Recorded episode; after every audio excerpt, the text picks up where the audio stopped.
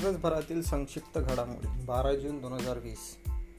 कोरोनाच्या सावटात देहूतून तुकोबार तुकोबारायांच्या पालखीचे प्रस्थान पैठणमधून एकनाथ महाराजांच्या पालखींचेही प्रस्थान.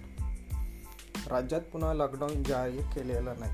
सोशल मीडियावरील अफवांवर मुख्यमंत्री कार्यालयाचे स्पष्टीकरण गर्दी न करण्याचंही आवाहन. कोरोनाबाधितांच्या संख्येत भारत जगात चौथ्या स्थानावर. रुग्णसंख्या तीन लाखांजवळ. तर दोनशे तेरा देशांमध्ये शहात्तर लाख लोकांना कोरोनाची लागत. कोरोनाबाधित धनंजय मुंडेंना ब्रिज कॅन्डी रुग्णालयात दाखल करणार. लक्षण दिसल्यास संपर्कातील मंत्र्यांची टेस्ट आरोग्यमंत्र्यांची माहिती. कोरोनाबाधितांना दिली जाणारी वागणूक चिंताजनक सुप्रीम कोर्टात सुनावणी.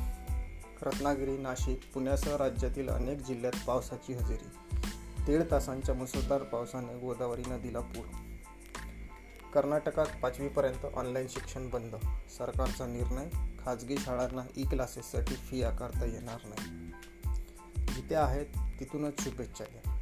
राज ठाकरे आदित्य ठाकरे यांच्या वाढदिवसानिमित्त कार्यकर्त्यांना आव्हान. तीन महिने हप्ता न भरण्याची मुभा. मात्र व्याज का लावता?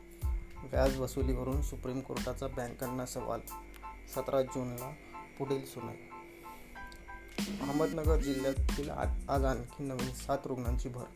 एकोणवीस व्यक्तींना डिस्चार्ज कोरोनाबाधितातून बरे होऊन घरी गेलेल्या रुग्णांची संख्या आता एकशे शहाऐंशी.